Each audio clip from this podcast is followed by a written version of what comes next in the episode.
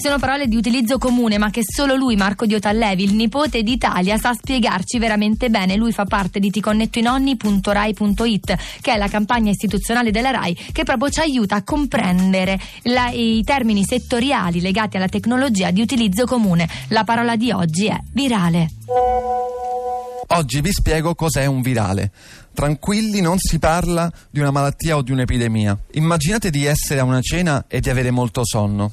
A un tratto una persona davanti a voi sbadiglia, fa questo sbadiglio bello grosso, rilassante, potente. Voi lo guardate e a un certo punto provate la voglia irresistibile di sbadigliare. A me mi è capitato spesso, a voi? Ecco, questo è un fenomeno virale. Un fenomeno virale è come uno sbadiglio così potente da diventare contagioso. Viene usato per indicare quei contenuti che sul web tutti quanti condividono, ad esempio dei bei video di cani e di gatti. Virale per esempio è anche il progetto di Ti Connetto i Nonni. Avete visto le puntate sul sito? Un saluto da Marco di Ti Connetto i Nonni e ciao nonna!